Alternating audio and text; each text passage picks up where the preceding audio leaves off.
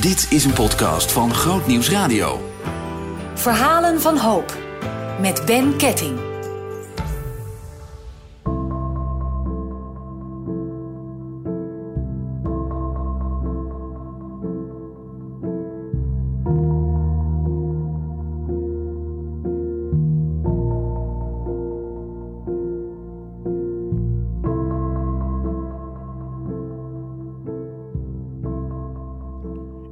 Monumentale boerderij die op het terrein van De Hoop in Dordrecht staat, woont Wout van den Akker en zijn vrouw Agnes. Wout is pas 60 geworden en werkt ruim 13 jaar voor De Hoop. Zelf is hij 30 jaar verslaafd geweest en heeft een bewogen leven achter de rug. Wout ontvangt mij voor deze podcastserie Verhalen van Hoop in de woonkeuken waar hij aan de keukentafel zijn verhaal doet. Met zijn Limburgse zachte G en zijn overwogen manier van vertellen is het fijn om naar hem te luisteren. Voor de opname informeert Wout mij over het feit dat er vlekjes op zijn longen zijn geconstateerd. Maar wat hij ten tijde van deze opname nog niet weet, is dat deze constatering minder onschuldig is dan de arts op dat moment vermoedde. Aan het einde van deze podcast hier iets meer over. Nu eerst Wout en zijn indrukwekkende verhaal van hoop. Zoals jullie misschien wel horen, kom ik eh, uit het zonnige zuiden, aan de zachte G te horen. En uh, nou ja, ik heb daar een, een goede jeugd gehad, uh, zeg maar tot mijn negende jaar. En nou, was ik best wel gelukkig. En vanaf mijn negende, nou ja, mijn, mijn oudste zus trouwde, mijn andere zus ging uit huis. Toen ontdekte ik dat ze andere achternamen hadden. En nou, dat vroeg ik aan mijn ouders, hoe komt dat? Ja, en daar werd eigenlijk geen verklaring voor gegeven. Uh, nou ja, ik ging op onderzoek uit en bleek dus eigenlijk dat uh, allebei mijn ouders al een keer eerder getrouwd waren geweest. En uh, ja, dat er heel veel geheimnissen hingen in, in hun huis. En uh, nou goed, ik ging wat snuffelen in papieren van mijn ouders en vond dat mijn vader ook getrouwd was geweest. En dat ik nog een halfbroer had. Nou, toen ik daar naar vroeg, dan kreeg ik alleen maar draaien om mijn oren en uh, geen uitleg. Dus ja, dat voelde niet prettig. Uh, nou goed, wat ik al zei, mijn twee zussen waren uit huis. Uh, ik werd ouder, 12 jaar, ontdekte nou, dat mijn moeder eigenlijk alcoholist was. En ja, al dat soort dingen, ruzies in huis, zorgden er eigenlijk voor dat ik ja, steeds meer mijn heil op straat ging zoeken. En dan moet je denken dat ja, toen ik 12 was, voortgezet onderwijs had ik eigenlijk een goede carrière voor de boeg. Ik bedoel, ik ben op het gymnasium begonnen. Maar goed, ik voelde me daar niet thuis. Uh, en mijn vader was een hardwerkende uh, dakdekker, ruw in de mond. En ja, mijn moeder, wat ik zei, alcoholiste. En ik schaamde me eigenlijk een beetje voor hun. Dus ik durfde eigenlijk mijn klasgenootjes niet mee naar huis te nemen. En ja, ik voelde me eigenlijk niet ja, tussen hun ja, op een plek. Mijn moeder zorgde wel goed voor me en mijn vader ook. mijn, mijn vader uh, die moest het hebben van veel bijklussen, waardoor hij eigenlijk weinig thuis was om zijn gezin een, een eigen huis te geven, een mooie auto en eigenlijk status aan de buitenkant. Dat was wat, wat telde. En hij gaf ook zijn liefde door cadeaus en nou ja, mij ook wel eens in, de watten leggen. En nou ja, mijn moeder, daar kon ik door de dag nog wel aanspraak op maken, maar uh, vanaf een uur of zeven als het eten aan de kant was, dan zocht ze haar toevlucht in de, in de alcohol en vooral sterke drank, zeg maar cognac. En tegen een uur of negen was er geen land met haar te bezeilen. En dat zorgde weer ruzies met mijn vader, waardoor mijn vader ja, zeg maar met een kwaaie kop naar bed toe ging. En ik eigenlijk ook naar boven vluchtte of mogelijk nog op straat. Dus eigenlijk was dat een beetje, uh, nou ja, uh, geen fijn moment. Terwijl ik toch eigenlijk niet iets tekort kwam, uh, materieel gezien.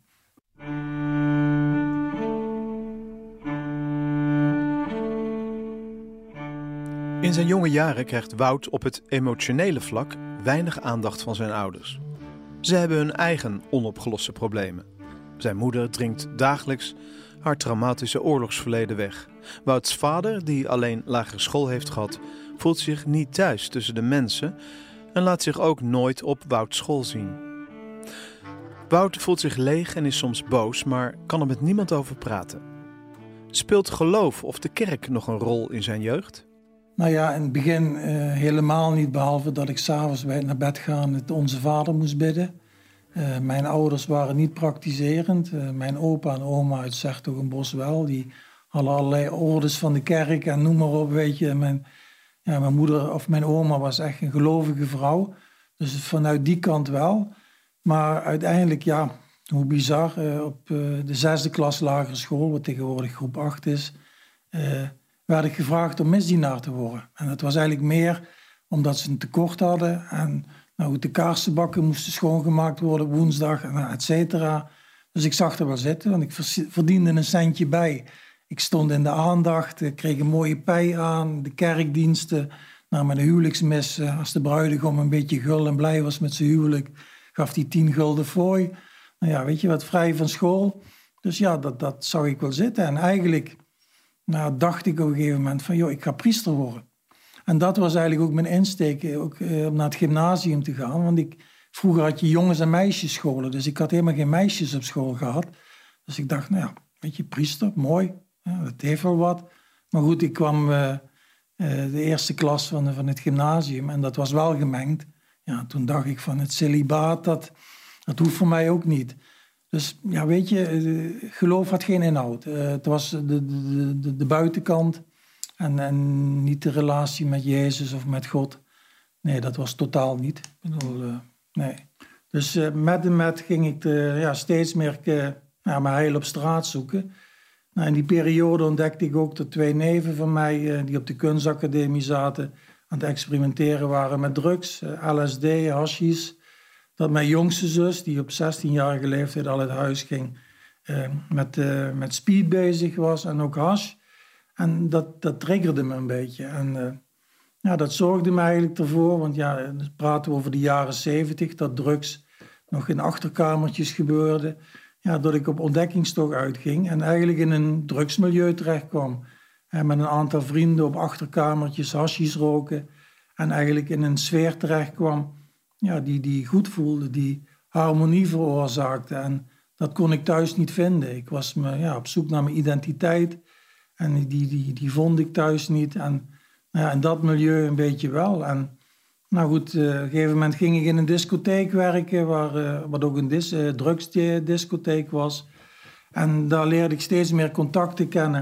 Ik kom uit Heerlen, de grensstreek, dus er kwamen ook heel veel Duitsers. En de, de, de handel ja, was er eh, behoorlijk. En goed, het was voor mij een stukje image. En van daaruit ook uh, contacten leggen. En uh, zo groeide ik door naar een stukje handel in bepaalde ja, coffeeshops, kon je toen nog niet echt noemen. Maar er waren plekken waarin gehandeld werd. En zo ja, kon ik ook een stukje van mijn image uitbreiden. Waarvan ik dacht dat dat belangrijk was. Dus eigenlijk compenseerde je met drugs iets wat er niet was? Ja, het was achteraf gezien gewoon een complete leegte. Het, in mijn hoofd stelde het wat voor, maar eigenlijk was het niks. Zeg maar. het, was, uh, het was fake. Ik bedoel, uh, en dat, dat goed, op een gegeven moment voel je je misschien wel ergens diep van binnen. En daardoor was het voor mij ook weer een vlucht om naar, naar een groter middel. En in het begin was het nog even cocaïne. En op een gegeven moment kwam ik voor het eerst in aanraking met heroïne. Ja, en toen, ja, toen veranderde mijn wereld. Ik, voelde zo'n euforisch gevoel en uh, kreeg daar ook gevoel van liefde, geborgenheid uit. En uh, ja, daardoor uh, was ik eigenlijk verkocht. En dat was rond mijn negentiende, zeg maar zo'n beetje. En in die tijd werkte ik op een automobielfabriek. En ja, goed, in het begin in de fabriek en naderhand op kantoor. En ja, hoe bizar het was dat ik in mijn, in mijn pak met stropdas en aktentasje naar mijn werk ging. En daar zat spuit en de lepel in om in de pauze een, een shot heroïne te zetten, weet je. En uh, ja, op een gegeven moment ja, kon ik ook niet met mijn collega's praten, want ik kon ze niet vertellen wat ik in de avonduren deed om een heroïne te regelen. Uh, hun vertelden, oh, ik heb tv gekeken of ik heb gesport of ik heb dit of dat gedaan. Maar goed, ik kon niet zeggen van, joh, ik uh, heb gisteravond een aantal Duitsers uh, stuf verkocht om, nou goed, weet je. Dus op een gegeven moment raakte ik vereenzaamd, ook op mijn werk, en leefde in twee werelden.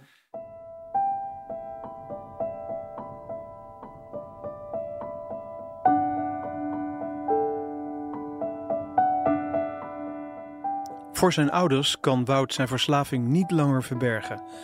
Zijn vader is erg teleurgesteld en had het niet verwacht, terwijl zijn moeder geen aansluiting vindt bij vader. De aanbieding ergens opgenomen te worden en af te kicken pakt Wout niet aan. Rond deze tijd komt ook uit dat Wout zo'n 10.000 gulden heeft gestolen van zijn ouders. Maar het einde is nog lang niet in zicht. Weet je, want in die tijd kostte een gram heroïne 250 gulden. Nou ja, goed, dat had ik wel dagelijks nodig. Nou ja, goed, met mijn salaris van nou, pak een beet 1400 gulden, ja, dat was er zo doorheen. Dus ja, ik moest die maand doortrekken. Dus uiteindelijk ja, werd het van kwaad tot erger. Mijn ouders bestelen, links en rechts mensen, hè, want ik kon het niet meer vanuit de handel betalen. Dus ja, het kwam van kwaad tot erger, tot ik op een gegeven moment ik weet het nog goed, eh, het was mijn 24e verjaardag dat ik thuis kwam s'avonds, iets na 12 uur. En mijn ouders stonden me op te wachten, want ze hadden weer ontdekt dat ik aan het gebruiken was, terwijl ze dachten dat ik gestopt was. Dus ik werd het huis uitgegooid en de dag daarna niet naar mijn werk gegaan. En die belde thuis op, kreeg te horen hoe de vlag ervoor hing en toen kreeg ik ook mijn ontslag. Dus toen was het hek helemaal van de dam. Ik bedoel, 24 jaar, dakloos. Nou ja, goed, uh, ik kon helemaal eigenlijk losgaan, wat ik eigenlijk misschien ook nog wel wilde. Want ja, dat leven in twee werelden, dat gaf ook zijn beperkingen met zich mee. En nu kon ik volledig de drugswereld in. En dat uh, heb ik, uh, nou ja, zeg maar jarenlang gedaan. Met vallen en opstaan, woningen kwijtraken. Gelukkig weinig nog met detentie in aanraking. Dat, dat viel nog gelukkig mee. Maar weet je, uiteindelijk ja, wordt het van, van, van kwaad tot erger. En ik heb het contact verloren met mijn, uh, met mijn vader. Die heeft helemaal afstand van me genomen. Nou ja, goed, uh, op een gegeven moment uh, stierf mijn moeder ook nog. Dus ja, weet je, dan, dan ga je gewoon ja, helemaal, helemaal los. En ook, ook dakloos zijnde, weet je, dat is best wel, wel heftig. Dat je, ik heb op de meest bizarre plekken geslapen, zeg maar, woningen in aanbouw, kraakpanden, zelfs een hol in de grond. Weet je, om, uh, nou ja, goed, buiten onder een, uh, onder een bankie. Weet je, en dan iedere dag ochtends wakker worden, ziek in je lijf. Weet je, want dat brengt heroïne met zich mee. Dat je gewoon ja, steeds om de zoveel uur een bepaalde dosis nodig hebt. En dan loop je met een vuilniszak zeg maar over je schouder. S ochtends vroeg om 7, 8 uur over straat. En nou, de mensen die je tegenkomen, die kijken je allemaal aan alsof je het uitschot bent van de wereld. Nou ja, goed, dat voelde op dat moment, komt dat best wel behoorlijk binnen. Uh, dat je denkt van, man, uh, ja, wat is dit voor een leven?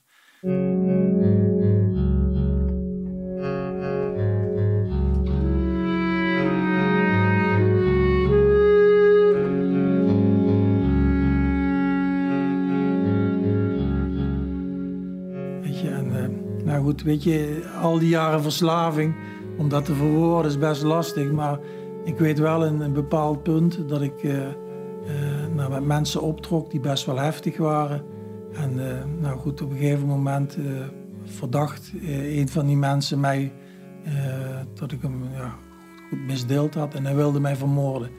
Dus toen ben ik echt op stel en sprong ben ik naar de stad waar ik woonde moeten verlaten, mijn spullen gepakt, of tenminste mijn kleren en geld. En ben toen naar een andere stad toe gegaan. En uh, ja, goed, daar rondgelopen, uh, niemand kennende. Op een gegeven moment dat beetje geld wat ik had op. Nou ja, goed, je bent verslaafd. Uh, mijn bril kwijtgeraakt. Moet je denken, aan één oog ben ik bijna blinder oog, TBC. met min 5, min 6. Nou ja, bril kwijt, op de vlucht. Nou ja, dan zie je achter iedere boom zie je, ja, iemand staan die je, die je wil pakken. Nou, ik zag het leven niet meer zitten. En dat was, was wel heel bizar. Dat ik in Maastricht liep en ja, eigenlijk mezelf van de brug zag afspringen, het water in. En ja, op dat moment, ik had niks met geloof. Uh, liepen er mensen in, uh, Maastricht rond die aan het evangeliseren waren van de gemeente De Deur. En die spraken mij aan. En nou ja, voordat ik het wist, was ik het zondagsgebed aan het bidden op straat. Nou goed, het zondagsgebed is een, gebed die, waarin je vraagt voor vergeving van je, van je zonde. En dat je Jezus in je hart wil nemen en uiteindelijk uh, ja, gelooft dat hij je redder en uh, verlosser is. Een beetje in die zin. Maar wist je wat je deed? Nee, dat... nee totaal niet. Ik praat, praatte gewoon iemand na. Maar het gaf wel een goed gevoel. En ik dacht van nou, dit, dit, dit, dit is misschien wel iets. Weet je, een beetje dat. En ik denk, ja, alle andere dingen hebben geen vruchten afgeworpen. En ja, laat ik kijken wat, wat dit met zich meebrengt. Dat, dat was eigenlijk de insteek. En ik voelde daarin wel een stukje oprechtheid en een stukje puurheid, eh, reinheid, waar ik wel altijd volgens mij naar op zoek ben geweest. Maar wat ik niet thuis vond en ook niet om me heen. En ja, dat gaf me, een gevoel van vertrouwen om toch die richting in te gaan.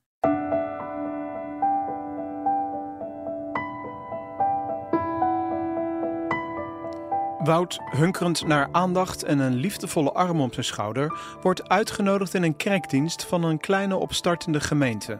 Hij heeft daar goede herinneringen aan. Nou ja, ik, ik ervoer een stukje warmte, ik ervoer een stukje liefde en ook aandacht. Dat, dat, ja, de oprechte aandacht, weet je. En dat, nou goed, als je de gebruikerswereld kent, is dat, uh, nou, is dat nooit. Het is alleen maar berekende aandacht en voor de rest uh, niet. Dus dat, dat trok mij. En, en, uh, ja, daardoor werd ik benieuwd en gaf het me een sprankje hoop van ja, zou er toch iets zijn? En daar ben ik toen uh, de volgende dag naartoe gegaan. En uh, op een gegeven moment, na een paar ontmoetingen, boden ze me een klein kamertje aan in een studentenhuis waar een aantal van hun kerkleden zaten die in Maastricht studeerden. En nou ja, goed, ik, ik, ik, ja, ik, ik werd opgevangen en ik had een plekje.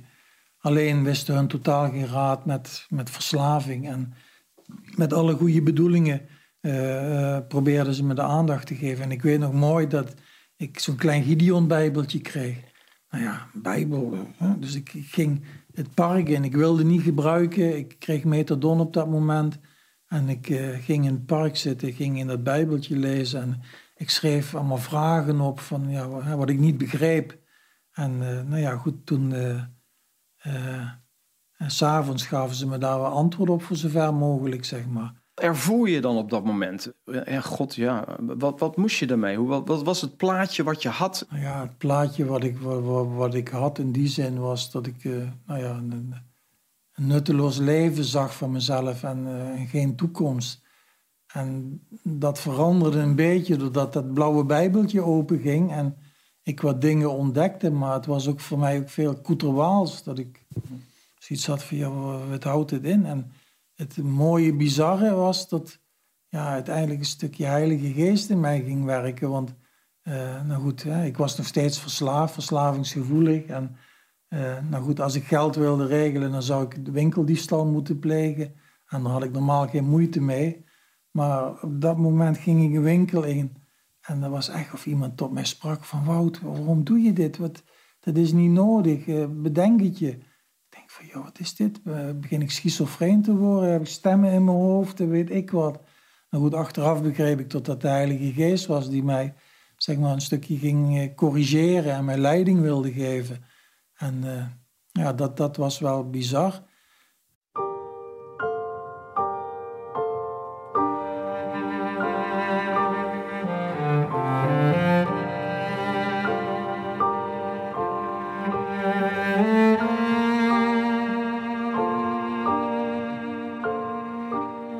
Blijft niet op het kamertje wonen wat de kerk hem heeft aangeboden.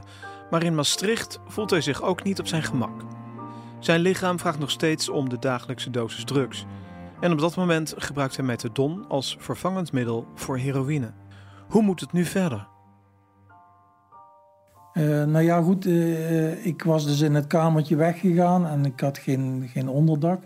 Dus toen heb ik een week of anderhalve week ben ik bij de nachtopvang uh, van uh, Maastricht geweest. En omdat ik niet wilde stelen of iets wilde doen, werkte ik in een kledingsorteercentrum. en doordat ik daar vier, vijf uurtjes per dag werkte, was mijn nachtopvang betaald. En dat heb ik dus in, in, tien dagen gedaan. Maar toen dacht ik ook van ja, dit is het ook niet helemaal. En ik kreeg mijn uitkering ook niet rond. Dus ik denk van nee, weet je, en toen ben ik hulp gaan vragen van, joh, waar kan ik naartoe? En nou goed, toen kwam ik dus in Rotterdam terecht. En daar heb ik, uh, uh, zeg maar bij Leger de Zeils ook een fijne man leren kennen die bij de Hoop Clean was geworden. Klaas van Denderen, misschien wel bekend. En die, ja, die heeft mij toen doorverwezen naar een hele mooie kerkgemeente destijds in Rotterdam.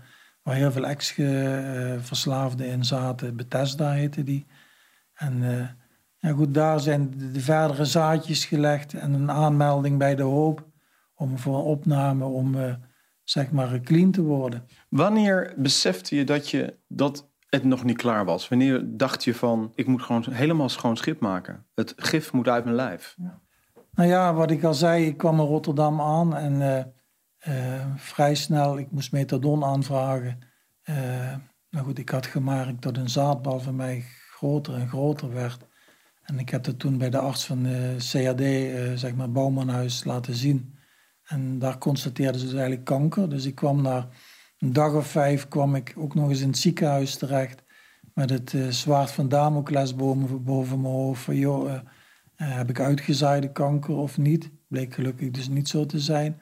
Maar je ligt daar eenzaam en alleen in het ziekenhuis met je ziekenhuispyjamaatje, je kleren die je aan hebt. En ja, niemand die op bezoek kwam. Nou, nou, één iemand die ik op de dag een nachtopvang had leren kennen, een Limburger, die is één keer langsgekomen. Maar voor de rest lag ik daar en ik voelde me toch door God gedragen. Heel, heel apart.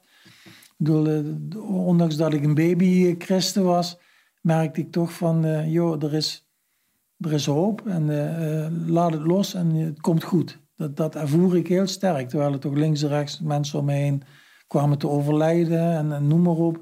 Zeg maar, ja, kwam ik uiteindelijk daar goed uit. En ja, goed, daarin ook het proces verder doorgepakt dat ik gewoon clean wilde worden. En methadon verder afbouwen. En nou goed, er waren goede mensen om me heen bij Leken des Heils, maar ook Stichting Ontmoeting. Daar ging ik door de dag heen, creatief bezig, een bijbelstudie. Nou ja, een beetje mijn daginvulling goed oppakken. daarnaast kreeg ik wat bestralingen waarin ik ook goed werd bijbestaan. En nou goed, uiteindelijk zou ik naar de hoop toe gaan.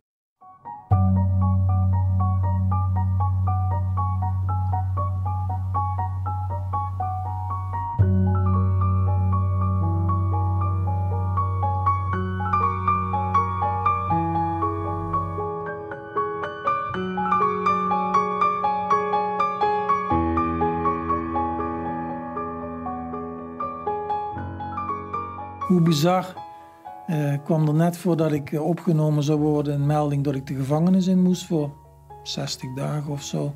Zeg maar. En nou goed, uh, die straf moest ik eerst voldoen voordat ik daar terecht kwam. En ja, hoe bizar het ook was dat ik in een half open kamp op een nou, slaapcomplex samen met iemand kwam te zitten die nou, 666 in zijn lichaam getatoeëerd had en mij probeerde te verleiden op allerlei gebieden. Eh, met drugs en noem maar op. En waar ik uiteindelijk toch uh, nou, een beetje de mist in ging.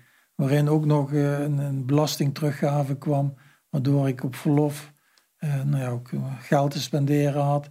Dus toen kwam de melding van ja, van de hoop, je kunt meteen na de ontslag opgenomen worden. En ik zei van nee, nee, ga eerst nog even vakantie vieren. Weet je, hoe bizar het ook is, hè, dat de duivel je weg probeert te trekken van, van het goede wat er ja, voor mij eigenlijk vind verschiet lag. Zegt niet voor niks, weet je, verslaving, slaaf zijn van, weet je. En heroïne is echt een, een monster in de zin van dat het je lichamelijk en geestelijk zo in de macht heeft dat ja, het, het, geeft je van de ene kant heel veel warmte en liefde in de, in de roes. En van de andere kant zoveel leegte als het spul uitgewerkt is. En zoveel ellende en lichamelijk ongemak. Dat je continu in die cirkel blijft van ik moet dat spul hebben, ik moet dat spul hebben. Kosten wat kost. Al je relaties gaan ervoor op het spel. Al, al je toekomstplannen. Uh, je leeft eigenlijk uh, van moment in moment. En ja, dat is zo bizar. En er is maar één regel. ik moet wat hebben. Weet je, kosten wat kost. En ja, daar, ja, daar ga je bij wijze van spreken van over lijken. Ik bedoel, dat is gelukkig nooit zo gebeurd. Maar ik heb wel bizarre dingen gedaan om aan dat spul te komen, zeg maar. En ja, weet je, dat, ja, dat, dat, dat gun ik niemand. En weet je, hoe mooi is het dan uiteindelijk, uh, ja, als je echt clean wordt, dat je weer kunt genieten van de kleine dingen.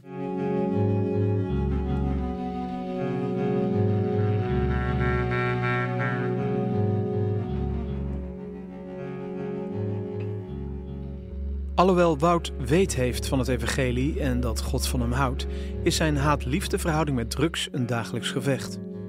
In 1997 gaat hij in behandeling bij De Hoop, maar na een half jaar heeft hij een terugval.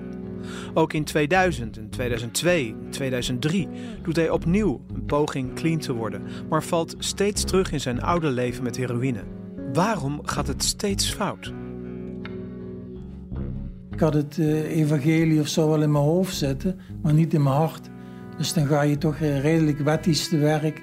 En dan is het vanuit regeltjes en ook in opname tot ik dacht dat ik goed bezig was. En mijn mede mensen om me heen, die zag ik allemaal sneaken of nou ja, dingen doen die niet, eigenlijk niet bij passen, bij wat ze uitspraken. Maar, en daarin ging ik eigenlijk hoogmoedig te werk. En vanuit die hoogmoed werd het mij een val, zeg maar. Waardoor ik me steeds meer op een eilandje zette en daardoor eenzamer ging voelen, ondanks dat ik in een christelijke setting zat. En uh, uiteindelijk was het gewoon aanpassen in veel dingen, maar niet iets wat vanuit mijn hart naar voren kwam. En uiteindelijk trok de heroïne toch weer te hard aan mij en heb de hoop verlaten en ben eigenlijk in Dordrecht blijven hangen. En dan, ja, ik kwam terecht in het circuit weer van uh, nachtopvang en rondzwerven op straat, een dakloze uitkering ophalen en nou ja, proberen met drugs bij elkaar te krijgen. En nou ja, het mooie daarin is wel, ze hadden hier een heel mooi concept, de, de dakloze krant, de straatkrant.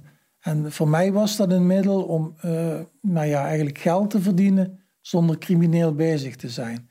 En ja, dat gaf, ja, denk ik, God me een beetje op mijn hart om daar heel veel energie in te stoppen. En ja, zorgde daar ook voor dat ik toch meestal dagelijks mijn, mijn, mijn dosis van 1 gram eh, kon, kon, kon kopen zonder echt crimineel bezig te zijn. Weet je, en dan ga je trajecten in dat je dat weer een hele tijd kunt doen. En dan besefte ik weer van, joh, dit is niet het leven. Ik moet toch anders. Weet je, ik verlangde toch naar een vrij leven. Uh, nou ja, weet je, ik werd uh, goede vrienden opgedaan binnen de hoop, die medewerker was en die me bij regelmaat wel eens oppikte en meenam naar de kerk. Weet je, en daarin toch weer een stukje voeding kreeg, me, ja, voor me bleef bidden, weet je, ook heel belangrijk. Weet je, ik moest het zelf doen, ik moest zelf die keuze maken.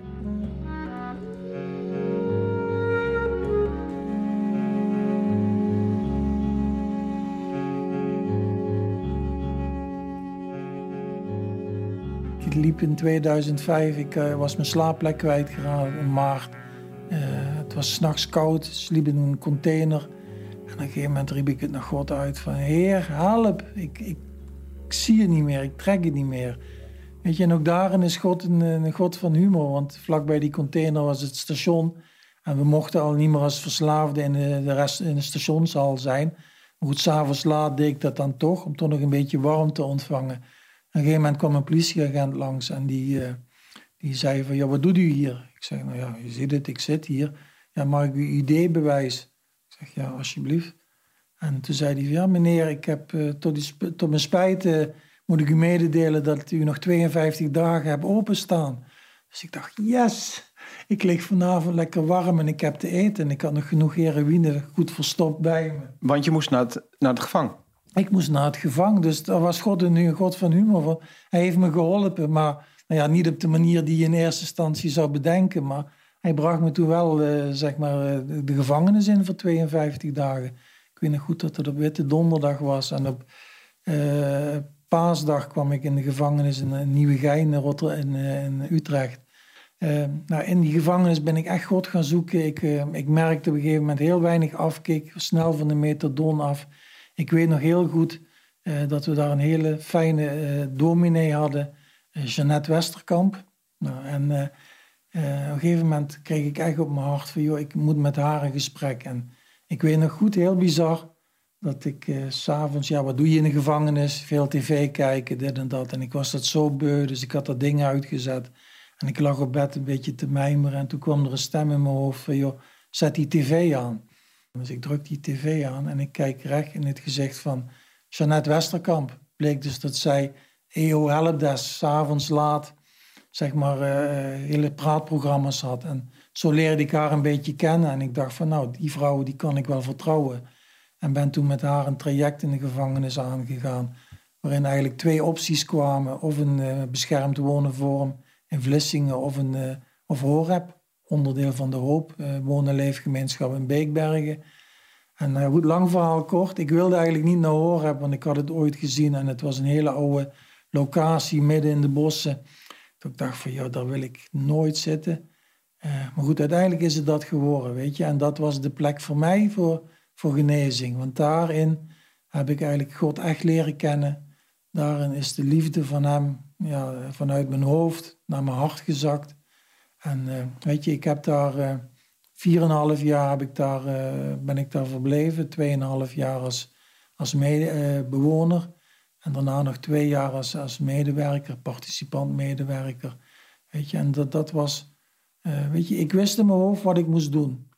En, wat was dat dan? Nou, gewoon clean worden, God volgen, zijn pad bewandelen en, uh, en de tijd nemen, weet je, en, en een fundament bouwen. En ja, dat kon ik bij horen. Daar heb ik weer leren genieten van, van de stiltes, genieten van de, dieren in het bos, ochtends wakker worden. En niet als eerste in je hoofd hebben, ik moet scoren, heroïne halen. Maar genieten van de vogeltjes die daar, nou ja, als een orkest aanzwelden, zeg maar. En, ja, dat was gewoon genieten, met elkaar optrekken. En ook weer een stukje eigenwaarde terug gaan krijgen, een stukje zelfvertrouwen, weet je, de talenten die ik in me had, maar die zo ondergesneeuwd waren door het gebruik, dat ik ja, niet echt wist van, ja, wat kan ik nog en wat, wat, wat, wat, wat heeft God nog voor een plan voor me. Was dat ook een onderdeel van de therapie bij De Hoop op dat moment, dat je, dat je achter dat soort dingen kwam? Uh, kan je nou er iets over vertellen? Nou ja, niet bij De Hoop op zich, maar bij Horeb was dat gewoon een, een, een functionaliteit, want je was een woon-en-leefgemeenschap met 110 mensen, zeg maar... Uh, in een setting die, die weinig eh, comfort kende. Waar je in een kamertje van vier bij vijf met vier mensen, twee stapelbedden lag. Weet je, en, uh, en mekaars slijpmeester was, zeg maar, en buddy. En elkaar er doorheen trok, zeg maar, als je het moeilijk had. En als iemand net binnenkwam, dat je hem ondersteunde en uh, de weg wees. En nou ja, weet je, dat. En vooral ook het evangelie, dat draaide om. Een dagopening, dagsluiting, twee keer in de week een, een kerkdienst en, een weeksluiting, weet je, echt ondergedompeld worden, het evangelie, met ook heel veel muziek en, en, en vreugde, weet je. En een gedeelte pakte dat niet, maar een gedeelte ook wel. En dat was het mooie. Ik uh, heb er vaker rondleidingen gegeven en dan vertelde ik ook van, weet je, zet honderd mensen in het bos neer met die verslavingsachtergrond en biasachtergrond en je hebt geheid oorlog. Maar zet die mensen met Jezus in het midden neer en je hebt hebben.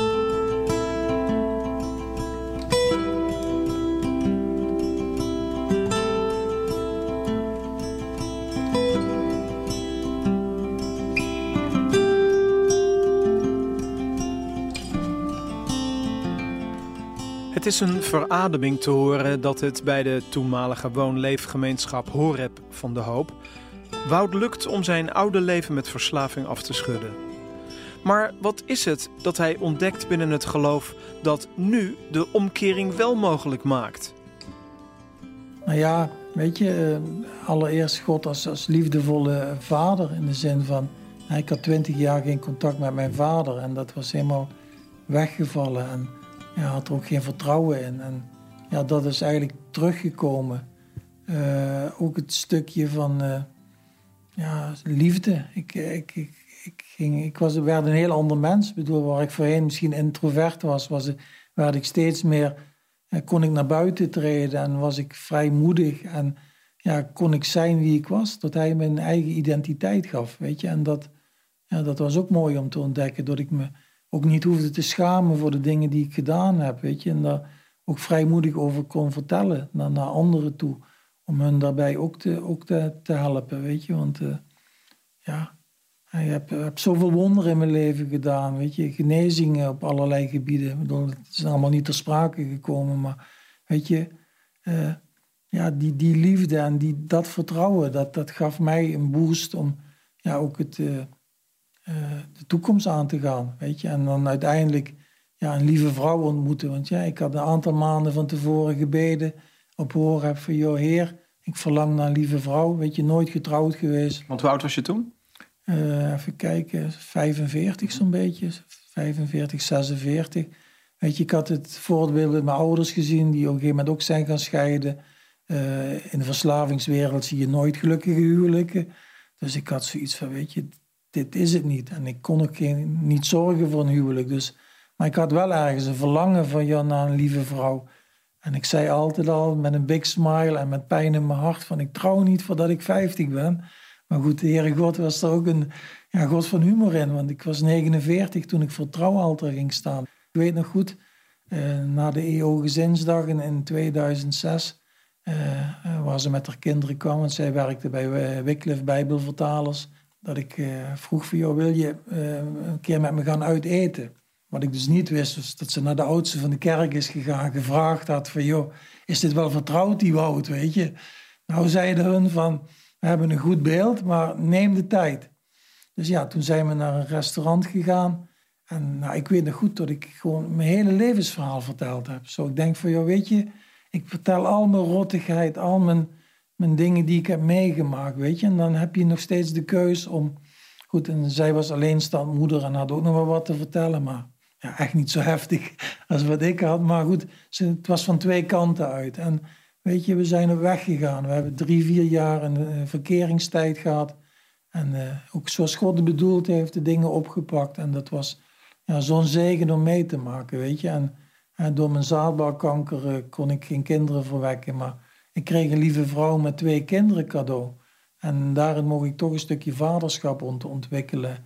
En uh, ja, dat is uh, ja, zoals een man ook bedoeld is, denk ik, naar, uh, vanuit God. En ja, dat was zo'n mooie ervaring om mee te maken. En uiteindelijk ben ik in 2010 op heb getrouwd. Ik, ik werkte er al niet meer. Ik was inmiddels al bij de hoop als medewerker. Maar ik wilde aan God teruggeven ja, wat ik ontvangen had, zeg maar. En ja, we hebben daar een magnifiek feest gevierd met alle bewoners die daar waren bij horen. Mochten gewoon meefeesten. En ja, we hebben gewoon ja, een dag ter ere aan God gegeven, weet je. En dat, uh, ja, dat is dan een mooi stukje hoe dingen op hun plek vallen, die, die ik eigenlijk gedacht had nooit te kunnen krijgen.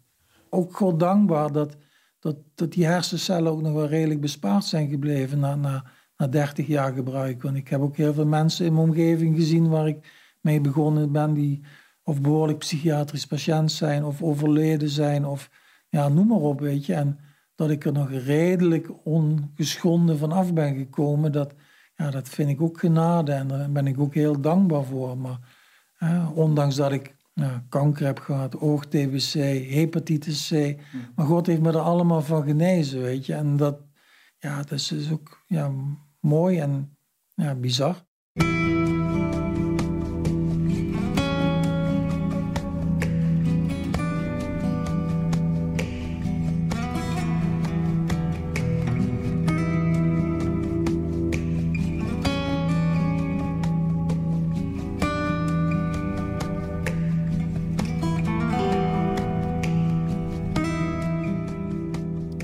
Wout werkt samen met zijn vrouw Agnes al meer dan 13 jaar voor de hoop.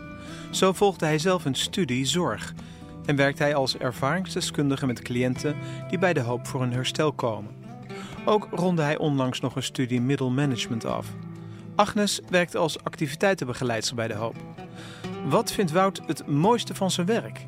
Mensen optrekken en ze hoop willen geven. Vooral hoop op een nieuw leven. En dat is zo belangrijk. Dat ja, de hoop dat nog steeds al 45 jaar doet, hoop geven op nieuw leven. En uh, ja, dat is er ook als je het beetpakt.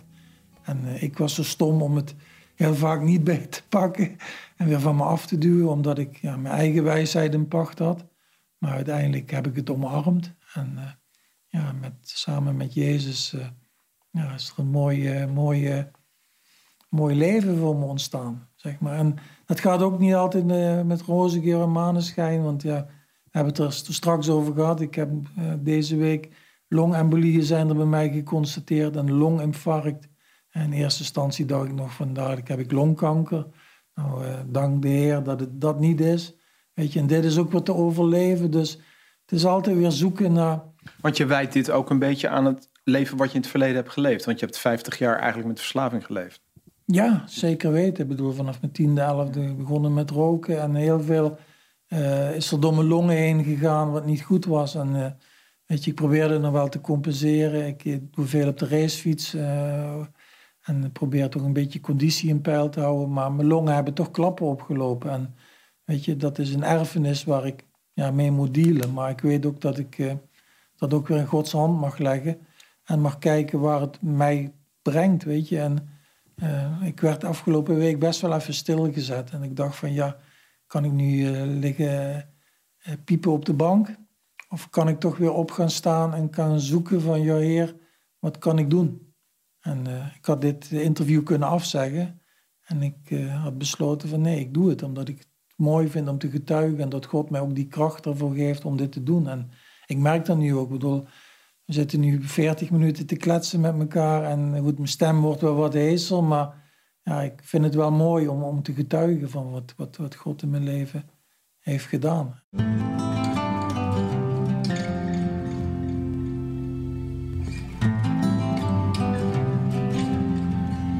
Aan het eind van het gesprek is Wout zichtbaar moe aan het worden. Ik vraag hem nog naar een bemoediging voor mensen die zich in zijn verhaal herkennen. Want ook als christen kan je vechten met de verslaving zonder dat de mensen om je heen het weten. Dit is zijn liefdevolle gedachte voor mensen die zo'n geheim met zich meedragen. Al is de leugen nog zo snel, weet je, de, de waarheid achterhaalt hem wel.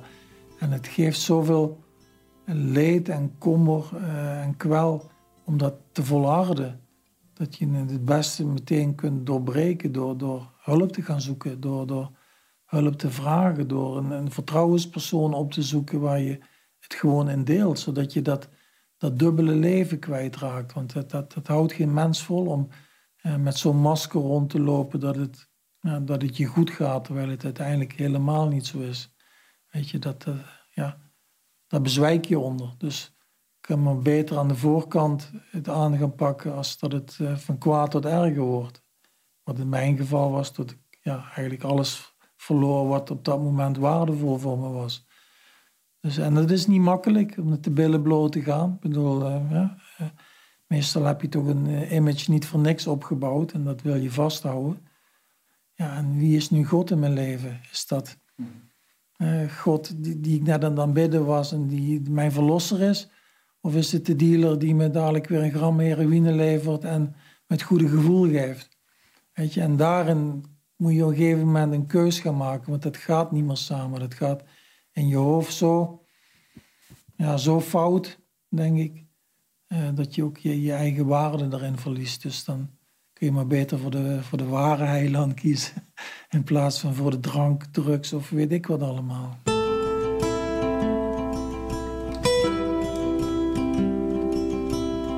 Twee weken na dit interview hoorde Wout dat hij toch uitgezaaide longkanker heeft. Ik vroeg hem of dat iets veranderde aan het interview, maar hij gaf aan dat ondanks de nieuwe feiten over zijn ziekte zijn verhaal gehoord wordt. Wout schreef me dat hij dankbaar is met de aangeboden behandeling die hij krijgt. We wensen hem Gods nabijheid voor de komende tijd. In augustus sloten we zo de podcast af en ik weet dat ondanks het bericht dat Wout en Agnes en hun gezin opnieuw zal verontrusten, deze laatste woorden van Wout uit mijn gesprek met hem niet anders zullen zijn. Ja, God zorgt voor ons. Die wetenschap die, die, die, die maakt alles goed en we gaan er gewoon iedere dag met ons uh, volledige hebben en houden in, zoals je dit zegt. Uh, een stukje ook dienstbaarheid, maar ook een stukje liefde en genieten voor elke dag die gegeven wordt. Omdat ja, ik ook gezien heb, letterlijk en figuurlijk, dat het ook maar zo afgelopen kan zijn. En, uh, en dat ik heel veel genade heb gekregen. Want ja, ik had al ja, duizenden keren dood kunnen zijn met ja, hoe ik geleefd heb. En dat God daar toch ergens een plan in heeft ge gehad en heeft voor mij, waar ik in mag gaan staan. En ja, iedere dag. Nou goed, ik heb dan een, een sleutelbos waar al jarenlang een, riempje aan hangt van what would Jesus do? ja, heel vaak per dag besef ik me van, wat, ja, wat zou u doen, Heer Jezus, in deze situatie? En dat ik daarna probeer te leven en, en mijn stappen zet die ik, moet zetten. En, ja, het gaat niet altijd vanzelf en ook best veel pijn en moeite, maar nou ja, weet je, ik, ik ben dankbaar, een dankbaar mens.